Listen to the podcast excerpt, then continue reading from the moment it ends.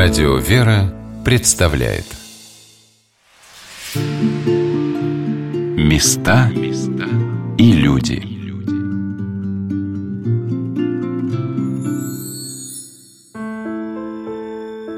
Сразу после революции, когда еще не отгремели на Ивановской горке залпы орудий, поставленных на паперти храма святого князя Владимира в Старых Садях, в Иоанно-Притеченском монастыре большевики образовали концлагерь. Тех сестер, которые жили в обители на испытании, выселили, а инокини и монахини были вынуждены создать рабочую артель, общину. Храмы стали приходскими, сестер поместили в больничном корпусе. Они шили одежду для фронта, ухаживали за детьми в доме ребенка на солянке и продолжали свое молитвенное служение – то, что потом, после революции, наши сестры претерпели гонения, ссылки, лагеря. И ни одного случая вот из тех документов следственных дел, которые нам удалось э, посмотреть, конечно, никакого компромисса ни в одном деле мы не прочитали, что-то человек слабость какую-то проявил. Все были единодушны. Даже послушницы Рисофорные писали «Я не отрекнусь от своих обетов Богу». Хотя рисофор – это еще, там обеды Богу-то мы, строго говоря, еще не даем. Только в монашестве уже обеды даются монашеские. При постриге в мантию. И все равно сестры так вот не одна, а ну, все фактически записаны в показаниях. От своих обетов Богу не отрекусь. Конечно, человек, прошедший духовную школу, укрепленной вере, он имел силы, чтобы противостоять потом тоже богоборческой власти. Из каких истоков, как родилось это удивительное единение иоанновских сестер? Какими путями они прошли до конца свой земной путь? Изучениями жизни монахинь в годы гонений насельницы Иоанна Притеченского монастыря занимаются очень серьезно, ответственно, относясь к этому с большой искренней любовью, как к истории своего родного дома – уже с 1918 года наш монастырь одним из первых в Москве вот, принимает в себе такого нежданного, нежеланного гостя. Концлагерь расположился на территории нашего монастыря, забрал огромную часть территории, забрал корпуса, в которых проживали сестры, и расположился там, в котором содержались настоящие узники, скорее всего, которые были арестованы по политическим мотивам, то есть или как То есть это, может быть, даже не были все из них уголовники. Сестры сосуществовали вот с 18 по 26 год, они жили по соседству с концлагерем. Разделяла их некая стена. Сейчас мы не знаем, где она находится. Так документы говорят, что стена разделяет наш монастырь и концлагерь. Официально монастырь закрыт, счета все ликвидированы. Но вот сестры продолжают жить вот в тех, видимо, сейчас домах, в которых мы сейчас живем. Видимо, какая-то часть к этому времени сестер уже вынуждена была уйти из монастыря, потому что все сестры не могли поместиться там в больничном корпусе, который сейчас творционной работы. Поэтому такая была жизнь. Ты сегодня здесь, а, а завтра проснешься где пути. Иннокеня Сафрония поделилась с нами своими размышлениями, почему сестры монастыря оказались настолько преданными своей обители и своим обетам. Я еще думаю, может быть, такая полноценная, полнокровная жизнь в монастыре, потому что наш монастырь был большой к своему времени закрытия, хотя он просуществовал да, немного вот с последнего его открытия. Известно, что из наших монастырей брали игумени другие монастыри, то есть он такой был цветущий, общежительный, строгий. В то же время, вот как вспоминает Иннокеня Агриппина, что вот монастырь их всем обеспечивал, заботился о них, как-то так это было выражено. Люди душу свою воспитывали вот в этих монастырских буднях, монастырских сложностях, каких-то строгостях. Видимо, хорошая подпитка была до этого. Ничего другого, наверное, не могло дать какого-то стерженька, чтобы потом дальше на плаву держаться. Вот. И не просто как-то волочить свой крест, а достойно его донести до конца. Но говорят, что наши сестры были все очень жизнерадостные. Я ни про кого не слышала, что так вот сильно унывали или да что ж такое-то. Вот, вот как-то говорят, что сильны были духом. Монахиня Тавифа рассказала о судьбах некоторых насельниц Иоанна Притеченского монастыря. Судьбы большинства сестер, и репрессированных, и просто покинувших монастырь после его закрытия нам неизвестны. Всего несколько человек, судьбу которых можем проследить до самой их кончины. И, как правило, это те люди, не которых мы искали, не потому что мы их искали, а потому что Господь их явил. И поэтому для нас это тоже знак, что этих сестер мы особенно, наверное, должны почитать, и о них молиться, и им молиться, тоже просить. Среди них первая, о ком мы вот узнали, это монахиня Ефросиния Лупнова из крестьянской семьи. Про нее слышали про нее, когда еще монастыря не было, когда первые будущие ивановские сестры ездили к своему духовному отцу, отцу Сергию Романову, в загородный храм села Виноградова Владимирской иконы Божьей Матери. Там прислуживали сестры как раз из Ивановского нашего монастыря. Поскольку я сама туда ездила когда-то и все время слышала от местной монахини, монахиня она была в Росте в схеме феоктиста, Ивановские сестры, она Ивановская, Думаю, ну, какие-то ивановские сестры где-то там в Иваново. Она была алтарницей много лет. После возвращения из ссылки она в Казахстан была сослана на пять лет. Мать Авифа рассказала о судьбе еще одной сестры Иоанновского монастыря, игумени Иннокентии Монастыревой, которая была направлена в Покровский монастырь в Оренбурге. У нас сейчас вот у нас фактически 65 следственных дел наших сестер из 300 человек. Среди них по следственным делам, их судьбе близки несколько человек, которые ну как-то особенно вот нам дороги. И мы надеемся, что когда-нибудь мы, они могут быть прославлены во святых, как исповедницы. Среди них игуменья Иннокентия Монастырева. Уже игуменей матушка вернулась в тот монастырь Покровский, организовала там сестринскую общину. После официального закрытия монастырей, как правило, насильники и мужские монастыри, и женские монастыри образовывали рабочую артель и продолжали трудиться в рамках уже советского общества. И какое-то время это принималось. Но, как правило, ближе там, к 30-м годам закрывались монастыри, и большая часть, конечно, или просто распускалась, в худшем случае просто арестовывались все насильники монастырей. Тоже матушка в начале 30-х годов ее арестовывали несколько раз, игуменю Иннокентию, а потом уже сослали ее на 5 лет лагеря, а фактически она 17 лет была на работах на Дальнем Востоке в рыбном хозяйстве.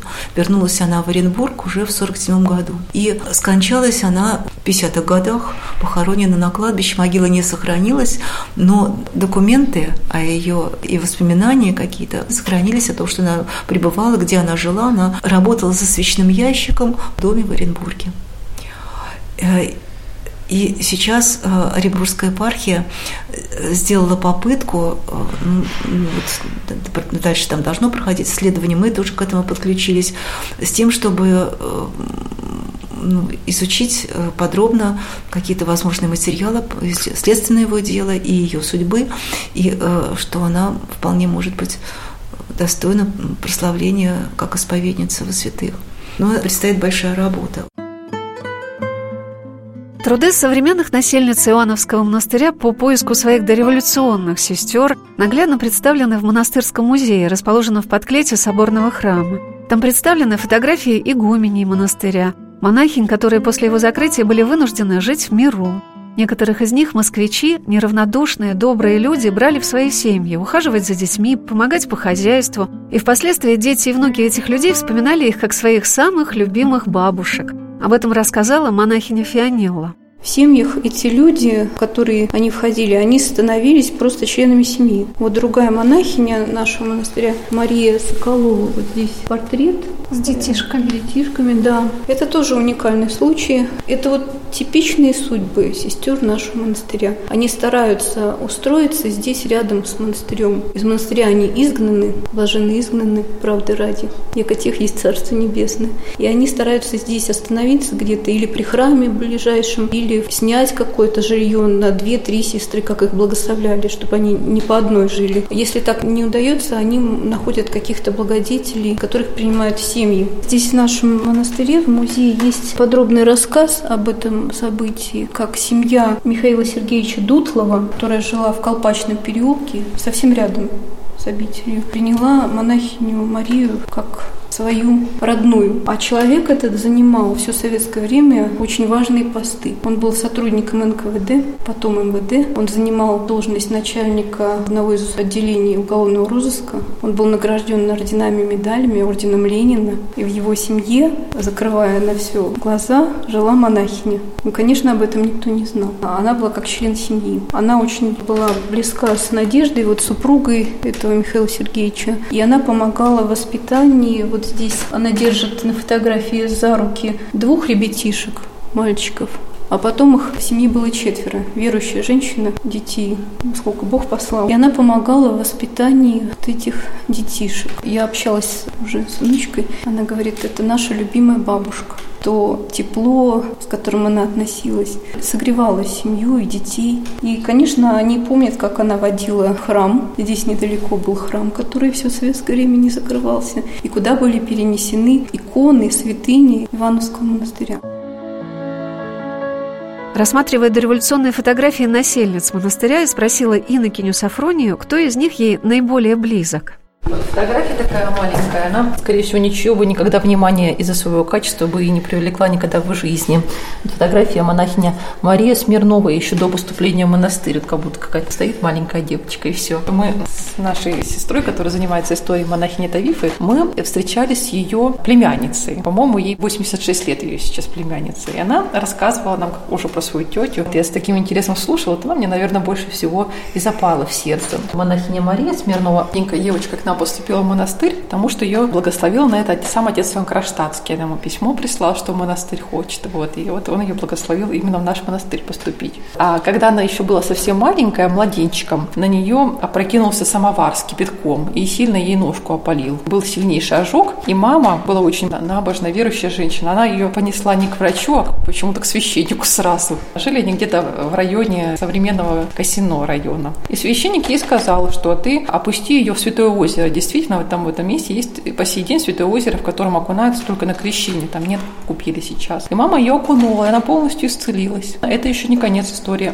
Повзрослев, она поступает в наш монастырь, побыла какое-то время, но вот революция, да, на глазах э, все рушится, храм закрывается, монастырь только официально закрыт, но часть сестер еще живут на территории монастыря. Ну, понятно, что ничего хорошего впереди нет. Через стенку у нас концлагерь здесь был. И вот она была очень такое, видимо, монашеское устроение, потому что когда вот к ним, например, мама с ней встречалась, она, мама какие-то новости рассказывала, вот ты знаешь, что ты там замуж вышла, что-то еще. Она говорит, мам, мне это все неинтересно, ты мне это даже не рассказывай, все, я ничего это не хочу знать. А монастыри-то закрываются, и перспектива жить в миру, может быть, не на улице, но все-таки в миру. И она очень страдала, она заранее страдала об этом. И она говорила своему духовнику, батюшка, ну как же я буду жить в миру-то? Хотя вот если мы сейчас подумаем здраво, ну как, а как другие живут? Тяжело, но живут, что же сделаешь, да? Вот. А ее сердце не выносило такой мысли жить в миру, вот в вне ограды монастыря. На что духовник ей говорил, не беспокойся, на наш век с тобой монастырей хватит. И что вы думаете? Она заболевает гангреной ног. То, чего Господь ее исцелил когда-то в детстве, эта болезнь к ней вернулась. И она не дожила до полного разгона монастыря. На ее век монастыря хватило. Вот такая история. Представляете, человек не хотел жить в миру, Господь ему и не дал такой возможности. Вот она умерла в стенах обители, поэтому она мне очень, очень она мне полюбилась. Меня очень заинтересовали фотографии двух монахинь. Оказалось, что это родные сестры. Схемонахиня Мария и Серафима Крыловы. Сестры Крыловы, дело в том, что они жили в нашем монастыре с 1918 года. Они, можно сказать, наш монастырь прославили, потому что они запечатлены на картине Корина «Русь уходящая». Хотя до 1918 года они были сестрами Вознесенского монастыря. И когда Вознесенский монастырь восстановит, он по праву скажет, что это и наши сестры тоже. О них мы, слава Богу, узнали тоже немало. Нашли их родственников, ну, по каким-то боковым, может быть, линиям, да. Нашли их могилки в городе Дмитрове общими усилиями с их родственниками. Могилки были восстановлены. Матушки очень, конечно, интересные, они очень притягательные, потому что как только начинаешь что-то о них узнавать, хочется еще больше узнать, еще больше узнать. Они вдвоем, как сестры, как поступили в монастырь, так они вдвоем всю жизнь и держались. Вот известно, что монахиня Мария была такого более, может быть, добросердечного характера, хотя они оба, я думаю, были добрые, вот, но вот монахиня Серафим была такая более монашески, более строгая. Скорее всего, как э, говорят их родственники, что тоже были они в ссылке, но никаких документов пока не нашли. Мы. Предание их семейное доносит нам о том, что вот всегда носили на себе много одежды. То есть, видимо, из-за чего? Ну, какой-то образ жизни, как страннический такой, видимо, может быть, заставлял все свое иметь при себе. Моему сердцу близко, например, из всех подробностей, которые мы знаем, вот наставление монахини Марии. Она говорила, детки, будь доброхотны, так страшно умирать. Вот она еще не умирала, а она откуда-то знала, что доброхотный. То есть, вроде бы понятное слово, да, а все равно думаешь, а что же конкретно делать-то? Ну, добры на всякое доброе дело, вернее, скоры на всякое доброе дело к другому, чтобы никто о нас не вспомнил, что ах, там что-то там не сделал. Вот, что на смертном одре будет легче. Вот она, монахиня Мария, она мне такое и видит, у нее такая лицо доброе, мне кажется, она такая сама и была, доброхотная. Она эту мысль, видимо, воплотила в жизни, эту доброхотность. Монахиня Фионила рассказала о портретах схемонахини Серафимы и схемонахини Марии. Музее висят репродукции с картин Павла Корина, запечатлевших образы схимниц. А это просто уникально. Это семья московского протеерея Дмитрия Крылова. А эти сестры, это Лидия Дмитриевна и Екатерина Дмитриевна, помладше, они в юном возрасте вдвоем выбирают монашеский путь и вдвоем поступают в Вознесенский монастырь в Кремле. 20 лет они насельницы Вознесенского монастыря до закрытия. А в 18 году они вынуждены оттуда перейти, они переходят в наш монастырь, до 26 года живут здесь. И вот мы имеем уникальнейшие портреты их, работы Корина. Русь уходящая. Да, да Русь уходящая. Это мало кто не знает, эту работу художника Павла Дмитриевича Корина. Известно, что это полотно так и не было написано. Есть только эскиз его и множество-множество портретов. Русь уходящая. Мы здесь видим на этом эскизе впереди стоит схемонахиня такая сгорбленная с крестом и свечой. Вот это Лидия Дмитриевна в миру Крылова, а здесь она в схеме, схемонахиня Серафима. А вот здесь, среди монахинь, известных очень лиц, стоит ее родная сестра Екатерина Дмитриевна в схеме, схемонахиня Мария. И есть отдельные их портреты. Вот они представлены вот здесь у нас. И сохранилось уникальнейшее описание Корина, его жены, как писался вот этот портрет матушки Серафимы. Она пришла, старушка такая интеллигентная, выложила схему, надела ее. Она спросила художника, что же я должна буду делать? А он говорит, ничего особенного, я буду заниматься своим делом, то есть писать, а вы занимаетесь своим, то есть молиться. Так они и договорились. И матушка стояла, не двигаясь, не шевелясь, углубилась в молитву и довольно долго так стояла.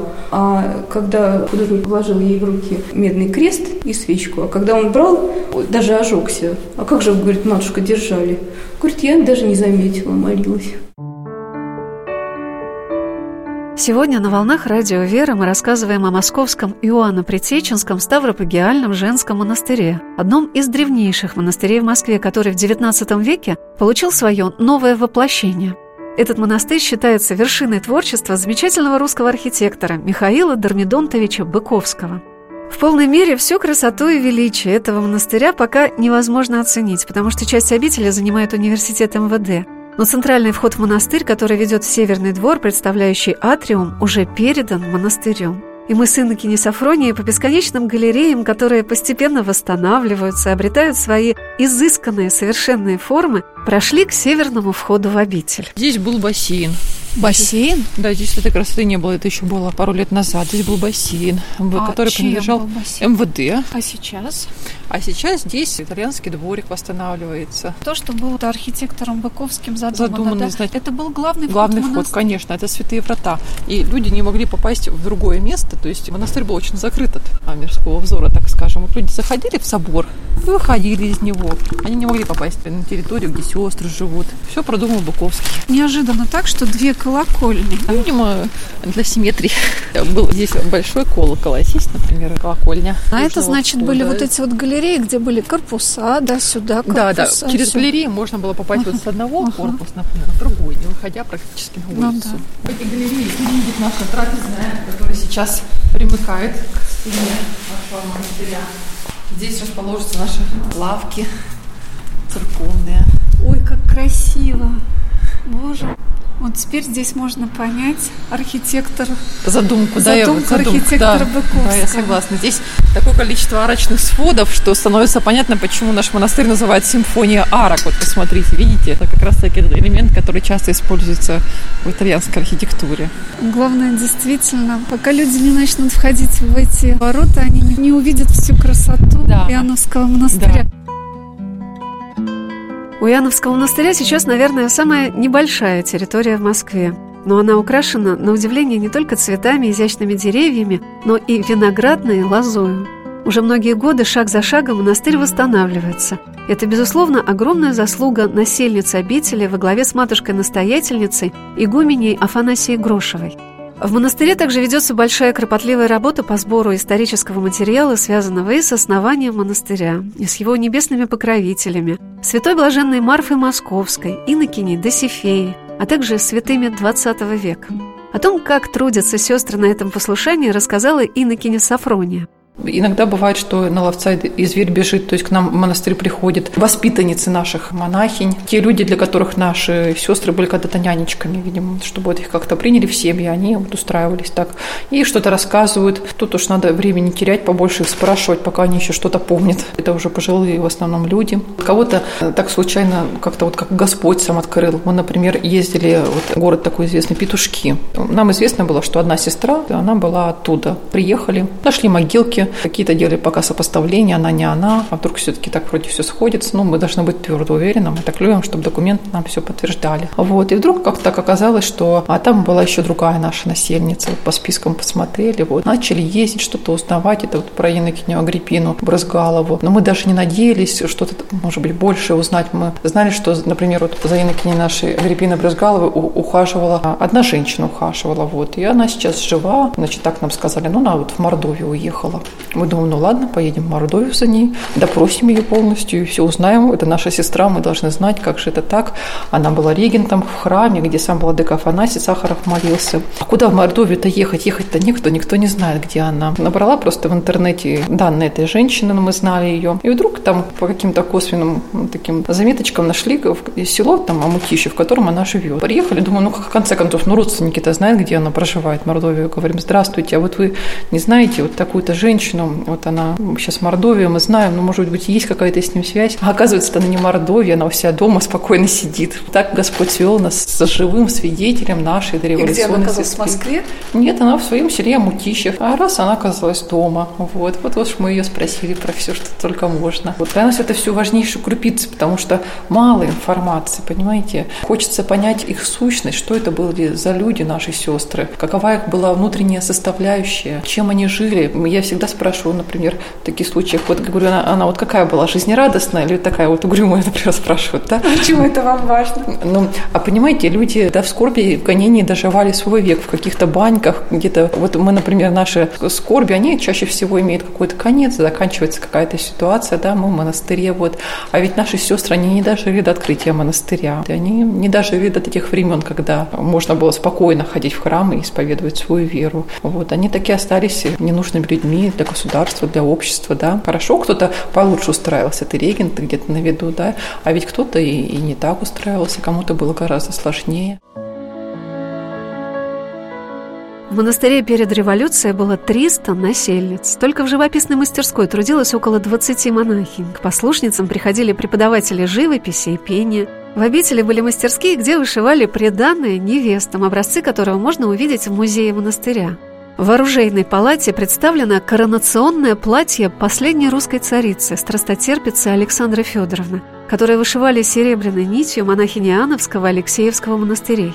Устав обители был общежительный, новый для московских монастырей, достаточно строгий, вставали рано, в 4.30 утра и шли на молитву.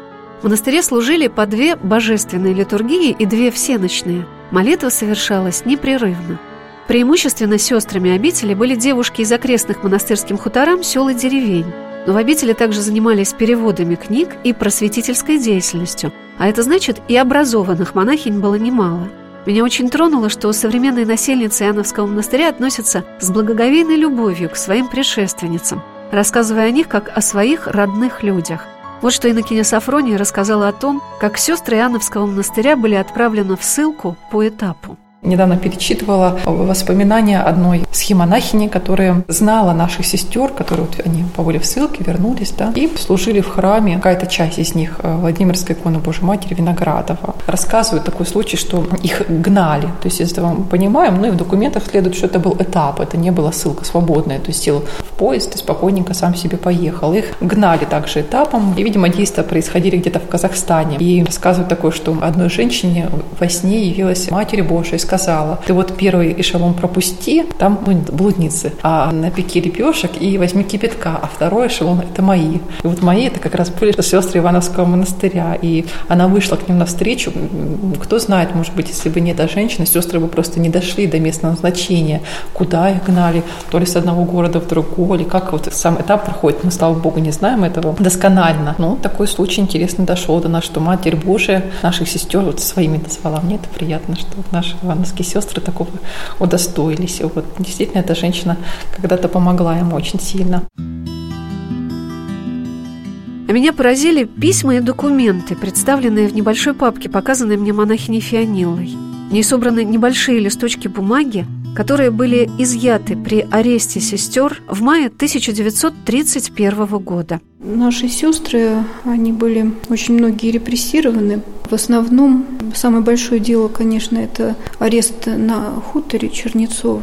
31 человек. Они были сосланы все в Казахстан. Ссылку. Им инкриминировали агитацию крестьян против советской власти, против коллективизации. Их хозяйство в Чернецово в 1929 году было советскими властями просто национализировано.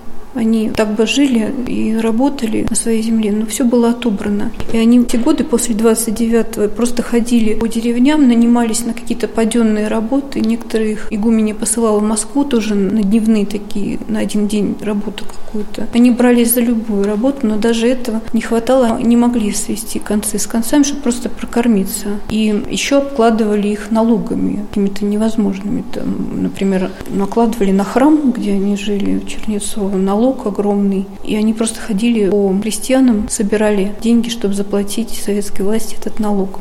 И, конечно, советская власть видела их влияние на умы и души крестьян, и она постаралась от них избавиться. И вот был арест в мае 1931 года.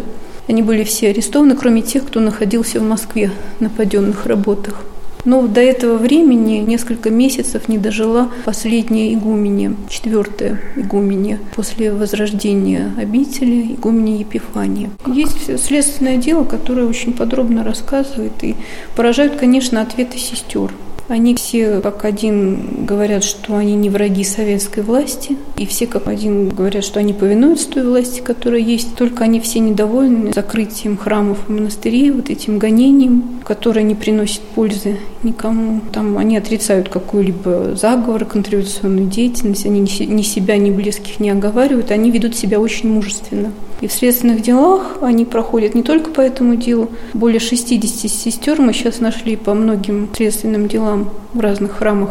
Там сохранились их записки, письма. Это удивительное свидетельство. Я вот могу немножко показать и процитировать. Вот эта папка – это а, письма, записки, которые сохранились в следственных делах. И сестры были арестованы, и все вот эти их личные бумаги, они вошли в следственные дела. В основном сестры были грамотные, были крестьянского происхождения. Но удивительное, вот как из семьи, например, писали дочери. Вот просто почитать каким почтением семья относилась к подвигу своей дочери, проживавшей в монастыре. Смотрите, какое прекрасное письмо. Это пишут сестре, которая живет в монастыре. Она получила письмо из деревни, вот оно сохранилось в следственном деле. «Любезной моей дочке Авдотье Семеновне, от мамаши вашей Марфы Петровны, посылаю я тебе свое нижайшее почтение и с любовью низкий поклон. И желаю я тебе, любезная дочь моя, всего хорошего от Господа Бога, доброго здравия и душевного спасения. Почтовые карточки, письма от родителей, переписанные молитвы, псалмы – все, что оказалось вещественными доказательствами того, что эти чистые, скромные, терпеливые, добрые, ангельские создания были невиновны – для того, чтобы выдержать и вытерпеть это поругание, ссылку и смерть, они укрепляли себя верой, молитвой и вот таким стихотворением, которое нашли в скромных узелках с монашескими облачениями их гонители. «Скажи нам, учитель, последнее слово, пока еще с нами живешь. Скажи нам, учитель, когда это будет, когда ты судить нас придешь. Услышите войны, военные слухи, восстанет народ на народ, и будут болезни, и глады, и моры, и братская кровь потечет. Уменьшится вера, угаснет надежда, в сердцах охладеет любовь, и многие люди тогда соблазнятся прольют неповинную кровь. Места и люди.